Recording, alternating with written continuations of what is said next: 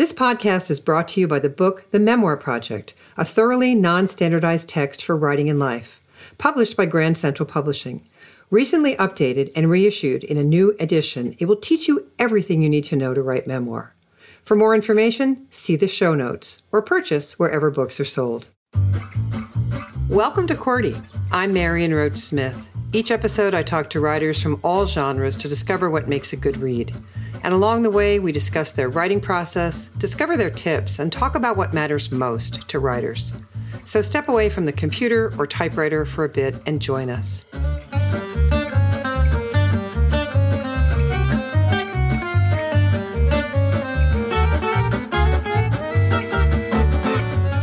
Today, my guest is Mary Laura Philpott, the author of the national bestseller I Miss You When I Blink and the brand new memoir Bomb Shelter Love, Time, and Other Explosives, just out from Atria Books. Her writing has been featured in the New York Times, the Washington Post, the Atlantic, Paris Review Daily, Garden and Gun, and LitHub. Mary Laura is a former bookseller and was for several years a co host of A Word on Words, the literary interview program on Nashville Public Television. She lives in Nashville, Tennessee with her family. Welcome, Mary Laura. Hi, Marion. Thank you so much for having me. It's just really fun to have you. It's particularly wonderful after reading your book. I have to tell you, your most recent book. This is a gorgeous book. And oh, thank you. It's so just joyous to read and we're going to get into why and and you in this gorgeous new book as well as in an excerpt in the atlantic a recent excerpt you take on the idea of how we cannot protect anyone forever and you come by this idea naturally your father worked in a nuclear bomb shelter mm-hmm. an idea that kind of sits over the roof of this entire tale it's a fact it's mm-hmm. true um, but relate for us, please, how and when you decided to move that fact into place and write from underneath it. Yeah, what a great question. I love how you put that. It, it is a fact and it is true, although it is not you know, it doesn't even come up until halfway through this book. And it, it's one of the, when you write a memoir and essays, it's this really fun process where you get to put a lot of small true stories together to make up one big true story. So this is one of the small true stories, but clearly a very important one. I mean, you know, I ended up naming the book Bomb Shelter. one of the things I'm struggling with in, in this overall story in the book itself, which covers about a two year period, and it's this two year period where everything in my life is changing. My children have become teenagers who are about to be adults and leave the nest. So I'm grappling with the idea of letting go. My parents are getting older. I have become undeniably middle aged with all of the, you know, indignities that come with that. And I was feeling very out of control and very much like I can't hold everything in place. And then this thing happened that just kicked that feeling into a much higher gear, which is that one morning I woke up at 4 a.m. to a loud boom sound, and it was the sound of my teenage son's body hitting the bathroom floor. He had gotten up to get a glass of water and had a seizure and just dropped cold, unconscious on the tile. And I was hearing this bang, bang, bang, and it was the sound of his body hitting the floor again and again and again. Mm. Turns out, out of nowhere, we did not see this coming. He had epilepsy. And so suddenly, this whole idea of, oh, okay, so my, I've got to get used to the idea that my babies are going to leave this nest and go out into this crazy, dangerous world became, wait, but this one I really need to extra extra keep him safe. And and how am I going to get him totally okay in time to leave the house? So that's the overall story of Bomb Shelter. And the reason I brought in that memory of my dad is because, first of all, it's kind of a funny story. I mean, he, I had no idea that my father had worked in this secret nuclear bunker when I was a toddler until I was like 43 years old. He just dropped it into conversation out of nowhere. So I love to tell that story now just because it's like, you know, you think you know the people in your life, but maybe you don't. It's sort of beautiful that I didn't find out about that secret job until I was in my 40s and had teenagers because it made me look at parenting and this whole, you know, helpless feeling that you have when your children are about to go into the world in a different way. Because I thought back to my dad going down into this bunker for these drills. He was a doctor, an army doctor, and, and he was one of the people who, should there have been an atomic bomb where they rushed the president into a secret bunker, my dad would have been one of the people who went in there mm-hmm. to help keep people safe. But there were no provisions for families in mm-hmm. that plan. So mm-hmm. my dad would have gone into the bunker and the rest of our family would not. And he knew that and he carried that around. Yeah. You know? And so I just, the very phrase bomb shelter, it, it, to me, it had to be the title because it, it contains that awful contradiction of danger and safety and the illusion of safety. You know, we yeah. never really have it. No, you don't. And it allows for us to understand this series of essays. And as you said, you, you wrote this as a series of essays, and they absolutely stand alone and they absolutely stand together. They snap together to form a whole. And so take us through that process a bit. When we have this kind of trauma in our lives, and after we get some perspective on it, and we are able to see a series of essays that might live under one roof, did you sit down and write them with the idea that they were all going to go in this book or were you sort of testing your material on the public to see the public's tolerance for your various ideas? In other words did you say i'm going to write a series of essays that live under this one roof of bomb shelter. I'm going to start with my son's epileptic seizure or did you just start writing and laying it out like a deck of cards to see if it was a tarot deck or a gin and rummy deck or whatever deck? How did this idea come together? That is such a good question. And I, it is an idea that I was really obsessed with before before I ever undertook writing a book of essays. I was so curious about how how does that happen? What do you do first? Because mm-hmm. it's it, before my first book, I Miss You When I Blink, my first essay collection, I remember thinking, I just can't find the front door. Like, I can't find the front door into this project I'm trying to do. Hmm. And that book, that first book, when I think of, of personal essays as well as memoir, I kind of think of them on a spectrum. So on one side of the spectrum, you have personal essay collection, and it's just a collection of essays that are maybe loosely linked by theme, but it's really just a collection of individual pieces. And then on the other end, you have memoir, which is more of a start to finish, whole one story. I would say both my books are what you would call a memoir in essays, but mm-hmm. I Miss You When I Blink lives over on the side by the essay collections, and Bomb Shelter lives closer to the side of memoir. Um, so, with I Miss You When I Blink, I started out with a stack of essays I had already written, some of which I had published, and like you said, kind of tested them on the public by publishing them one at a time in various magazines and newspapers, some of which I had not published. And I had that stack already at the time that I thought, hey, I bet if I wrote some more, I could have a book.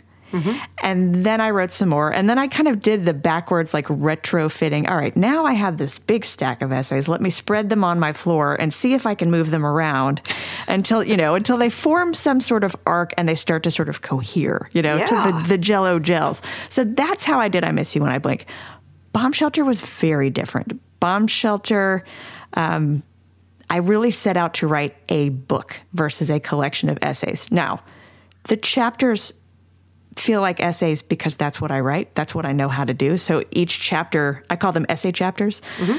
But I knew what story I was telling with Bomb Shelter from the start. I knew where the story would begin. I knew where the story would end. I actually knew the last line of this book well before I wrote most of it. Hmm. Um, so it was a really different process with with bomb shelter. It felt more like all right i am embarking on this journey. I know what i need to tell first.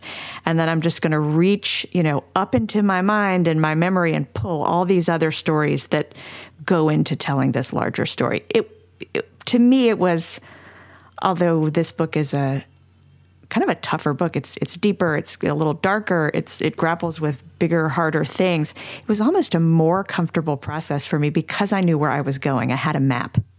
That's fascinating. I love this idea, and I am a great believer in spreading things out on the floor. And kind of in in the newspaper world, we call it the slug. You give yes. everything a one word sort of um, function. Yes. What is this thing about, right? And then you say, huh, look at this. I've got this one on vulnerability and this one on transparency and th- huh. There. Yeah. Yeah. So, so let's talk about vulnerability and transparency a little bit because you seem to be a real expert on these in terms of getting into it and allowing us to have a look at it. And I think transparency on the part of a writer can allow for a consciousness change for the reader Um, though that consciousness change depends utterly on what moments from life the writer has curated. You know, like mm-hmm. if you do a data mm-hmm. dump on your from your date book on me, I learn nothing. but I, I would never the, do that to you. I would right, never do it. I you. promise. we'll get along great. We'll be the best friends now. but if you choose carefully and curate the events and select them around a particular argument or roof, as I said before, you can raise my sights on a topic, or in this case, on a number of topics. So you have life's big and small moments here. You can you talk about whether we can prevent things by by knowing what's coming. And then in one hilarious essay, you take us into the mind of a meditator, what, what meditators call monkey mind, where you intersperse the words of a guided meditation with where your mind goes, which in, in, your case is wondering whether the person who wrote the song Rudolph the Red-Nosed Reindeer thought about adding a verse about whether Rudolph wrestles with imposter syndrome. And I spit my tea right onto my copy of the book. I may send you the book to be signed just so you can witness the like, you know, matcha tea stains on my copy. but this kind of transparency is a kindness. And it allows for the reader to sort of change our minds about things. In, in this case about the grip we think we have and mm-hmm. how maybe we need to loosen it up if we're going to live and not merely just breathe. Like this is an amazingly kind thing to show us. It's intimate. Hilarious as it is it's very intimate. So talk to us about that comfort with that kind of transparency. How do you get there so you feel like i can actually admit to the world that when I'm listening to a guided meditation on my phone, I'm thinking about the guy who wrote Rudolph the Red-Nosed Reindeer. it's not the easiest membrane to pass through as a right. human, right? right? So how'd you do it? Well, I, I, love the way you put that, that it's generous and kind, because I think that so often when I'm reading, that's one of my favorite compliments to give something I have read is to say, this author was so generous in giving us this. And I don't always mean in fact, I never really mean she was generous because, uh, you know, she exposed some private thing. I, I, don't think exposure is what anyone is going for. Mm-mm. But when you say transparency, it makes me think about, you know, how I chose what stories to put in here. And you're right. It's not my date book. It's not a journal. Uh, that would be the most boring and longest, weirdest book ever. if you're going to create a, a work of literature or a work of art out of actual personal truths, you do have to be so careful what you choose to include. And then you have to be careful what order you put them in because the order determines the story. You, you, you know, you put down one thing and then the next thing is responding to it. So that tension is created out of the order you, you put things in there.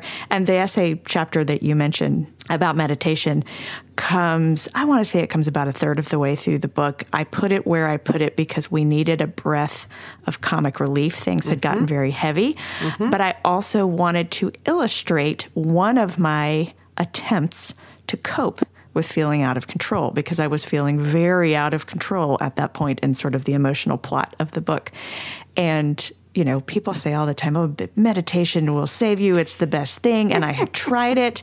You know, I tried it a million times by myself, but I could not quiet the monkey brain. And I found that the guided meditations were really helpful because, you know, when someone's right in your ear talking to you, you have to pay attention. You have to do what they say if you're a rule follower like me.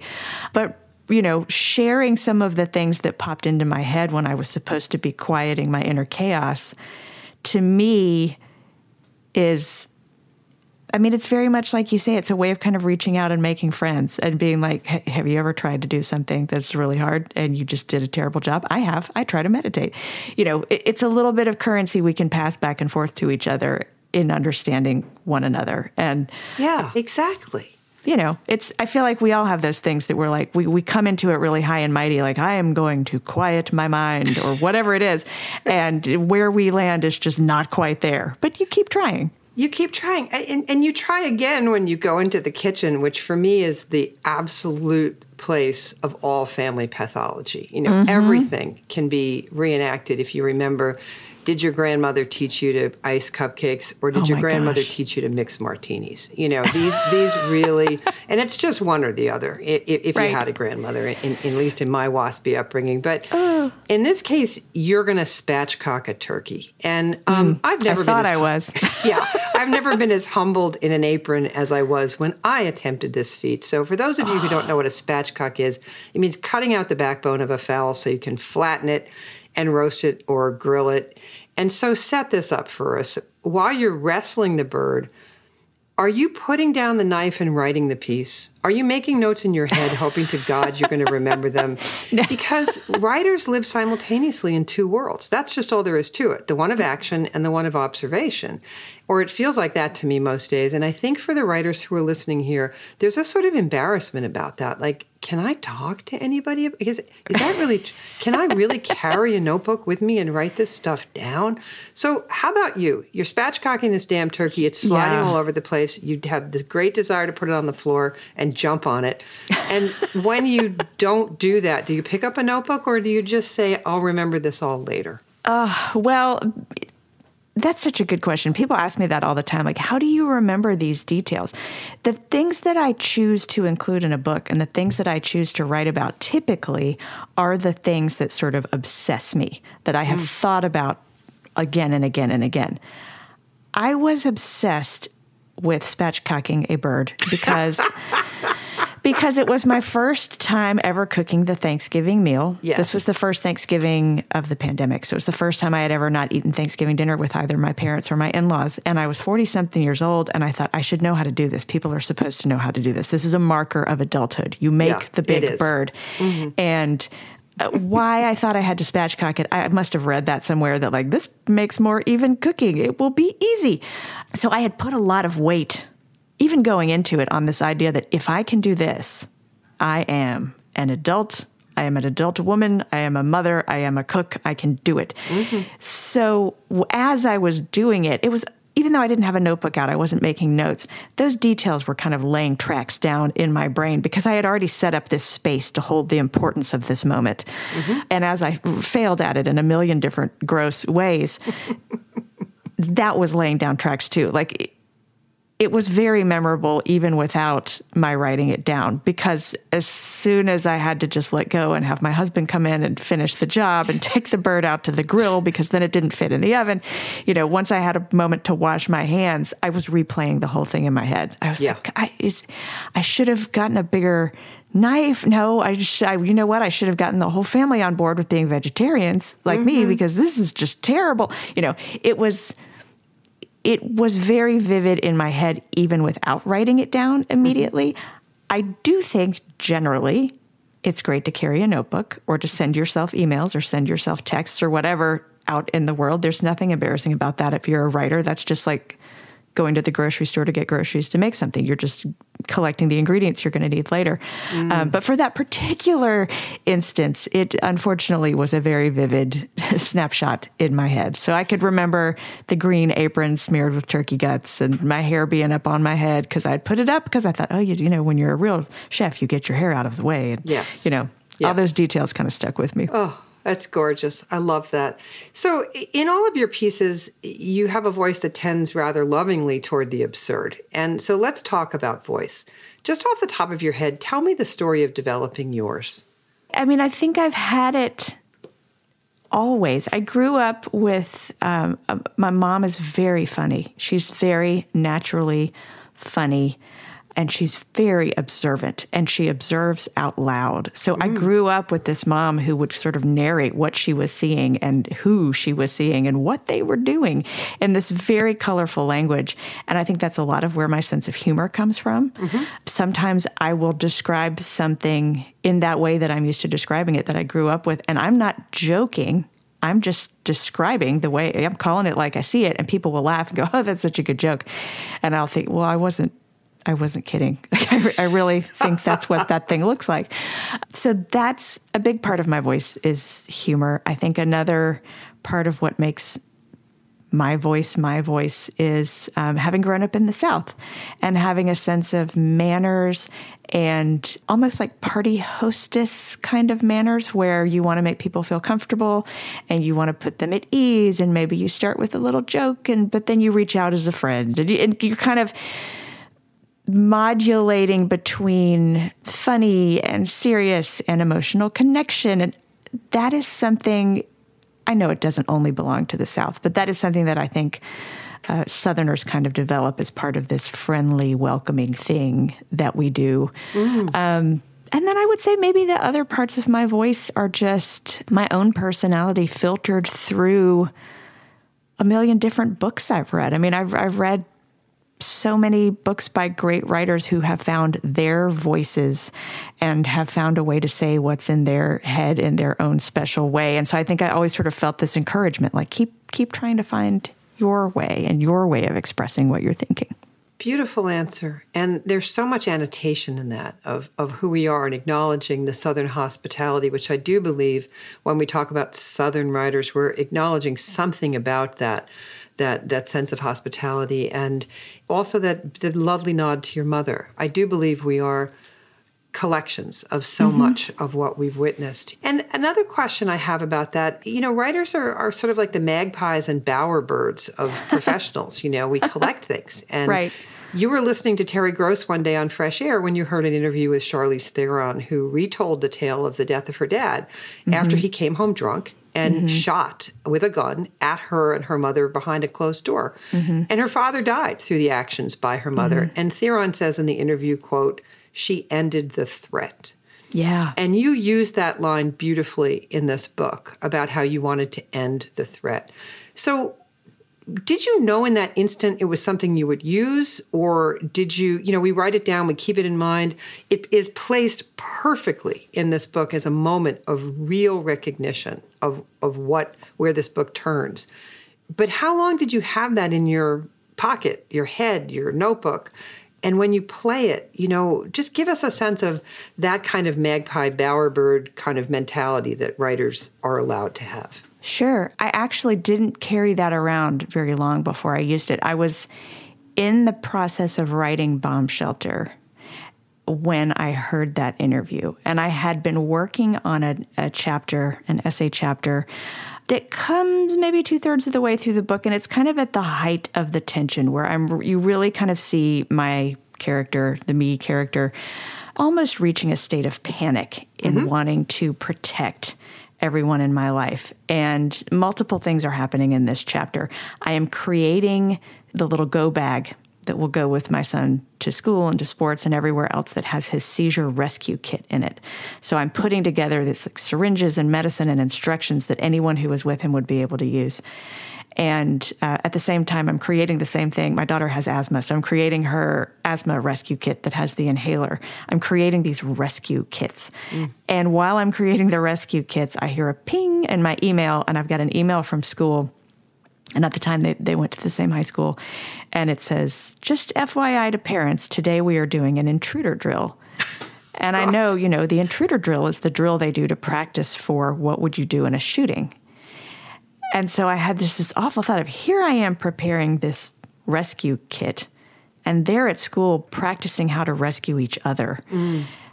And there are just threats coming at them and at all of us from every single direction. So I was writing that chapter, and I went out on my walk for the afternoon. I walk every day all around my neighborhood, and I usually listen to a podcast when I while I walk or sometimes a guided meditation.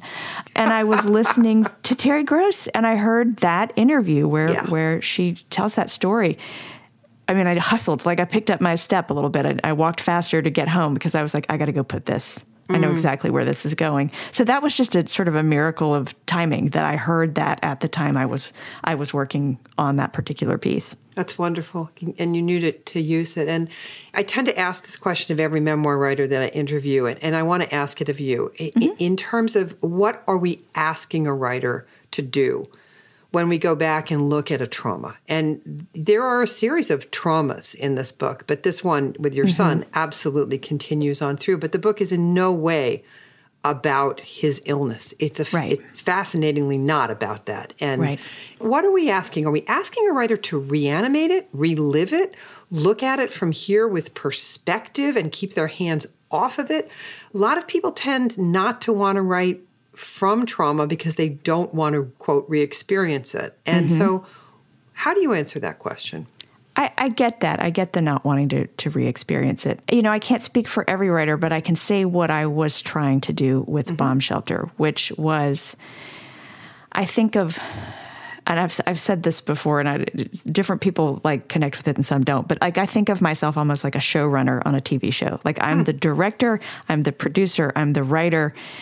Any feeling or thought or experience you have while reading my book, I've got to set up whatever's going to give you that feeling. Like I'm the only one who control who can control all that stuff. So, you know, if I want you to feel that you have gone on a journey and you've gotten a really good story and you have been both entertained and enlightened and you have had all your emotional circuits lit up and you've had a good cry and you've had a good laugh, then I've got to figure out what ingredients to use out of what I have and mm-hmm. and how to use them. And one of the types of ingredients is for this type of book, like you said, the, these traumas. I'm not going to share them for the sake of sharing. I'm not going to share them in an exploitative way. I'm not sharing them just because it feels good or it feels bad to relive it all. I'm sharing what needs to be shared as part of this story. To mm. do right by the story I'm creating, I've got to put in the right ingredients. So, and by the way, thank you for saying this is not a story about my son and his illness because you're right. It's not. I keep seeing it kind of described that way. And I'm like, that's only one little piece of it. Nah. Um, no, but, no. But the reason that's in there is yeah. because if I'm going to tell a story about being a human being in an uncertain world and trying trying to figure out a way forward when we have no control over everything, I have to include this moment where things felt the most out of control yes. ever for me. Yes. But I will draw the boundaries around that scene very, very carefully, partially out of, you know, concern for my son's privacy, but also out of just, you know, I'm the showrunner and I'm deciding what this scene needs, and it doesn't need all that much to do what it needs to do. Mm gorgeous answer. I love that. So, as we wrap this up, let's talk about how you get out of this book. I, on the way out of the book, you thank a lot of people, and it's the line to your husband that caught me. Most of all, you write, this book is for Team Philpott. John, my own personal bomb shelter, deserves credit for turning to me on the sofa one night and saying, quote, I hope you are writing all this down. so let's talk about support. I think that if at all possible, no one should try this writing life alone. And that while community comes in all varieties, you've got to have some of it. So, what do you offer to the writers who are saying, What do I need most? I would say they need some people to talk to. I would say mm-hmm. they need a writing group. I would say they need the support and community. Mm-hmm. What do you think? I think writing community is so important. It, it, just like in any in any job that is full of its own weird quirks and challenges, it's hard to talk to people outside that world and have them get it. You know, like there's something comforting about being able to kind of confide in someone else who understands the misery of deleting an entire chapter because it just wasn't working. You know, you can say that to uh, your you know regular friend who does a regular job, and they'll be like, "All right, so what?" But you explain yeah. it to another writer, and they're like, "Oh, I, I hate that. That's so rough." Mm. It's it's comforting to not feel lonely in this weird work and to talk to people who also do it. And I know not everybody can be so lucky as to have a, an in person writing group because you know, you might live somewhere where there just aren't a lot of writers around you or you just haven't met them yet. But that's one of the beautiful things about social media. Social media has some weird dark sides, but it can be a wonderful place. You know, if you use it carefully and you kind of cultivate your neighborhood careful, carefully, it can be a wonderful way to connect with other people who do this kind of thing. But we can also just reach out to each other. You know, I, in, in those acknowledgments, I have a section where I say, you know, thank you to too many friends than I have room to list here. But if we've been on a group text or we've had, you know, wine or Diet Coke together, I mean you. And I was laughing on the phone the other day with a, a friend of mine, Sarah McCoy, who is a novelist. And and I was like, You're not just my writer friend, you're my friend friend. And and I can call you and complain about things that nobody else gets. So, you know, I can call and be like, "Ugh, I'm so mad because the you know the font on my back cover is the wrong size," or you know, whatever. Who cares? Like nobody in the world cares. But other writers are like, "Oh, yes, I know that feeling."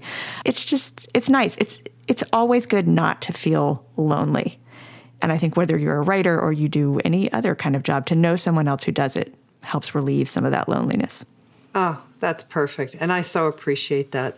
Thank you so much, Mary Laura. This has been a joy talking with you, and I wish you the best with this book and all of your work. I so look forward every time I see your name in the New York Times, the Washington Post, or the Atlantic, or I just I just smile from earring to earring, knowing I'm going to learn something. So thank you. It's oh, been a oh. joy to talk with you. Thank you, Marion. I enjoyed this so much. The writer was Mary Laura Philpott, whose new book, Bomb Shelter Love, Time, and Other Explosives, is just out from Atria Books. See more on her at marylauraphilpott.com. I'm Marion Roach, and you've been listening to QWERTY. QWERTY is produced by Overit Studios in Albany, New York. Reach them at overitstudios.com. Our producer is Adam Claremont. Our assistant is Lorna Bailey. Want more on the art and work of writing? Visit marionroach.com, where I offer online classes on how to write memoir. And thanks for listening. Don't forget to follow QWERTY wherever you get your podcasts and listen to it wherever you go. And if you like what you hear, please share it and leave us a starred review. It helps others to find their way to their writing lives.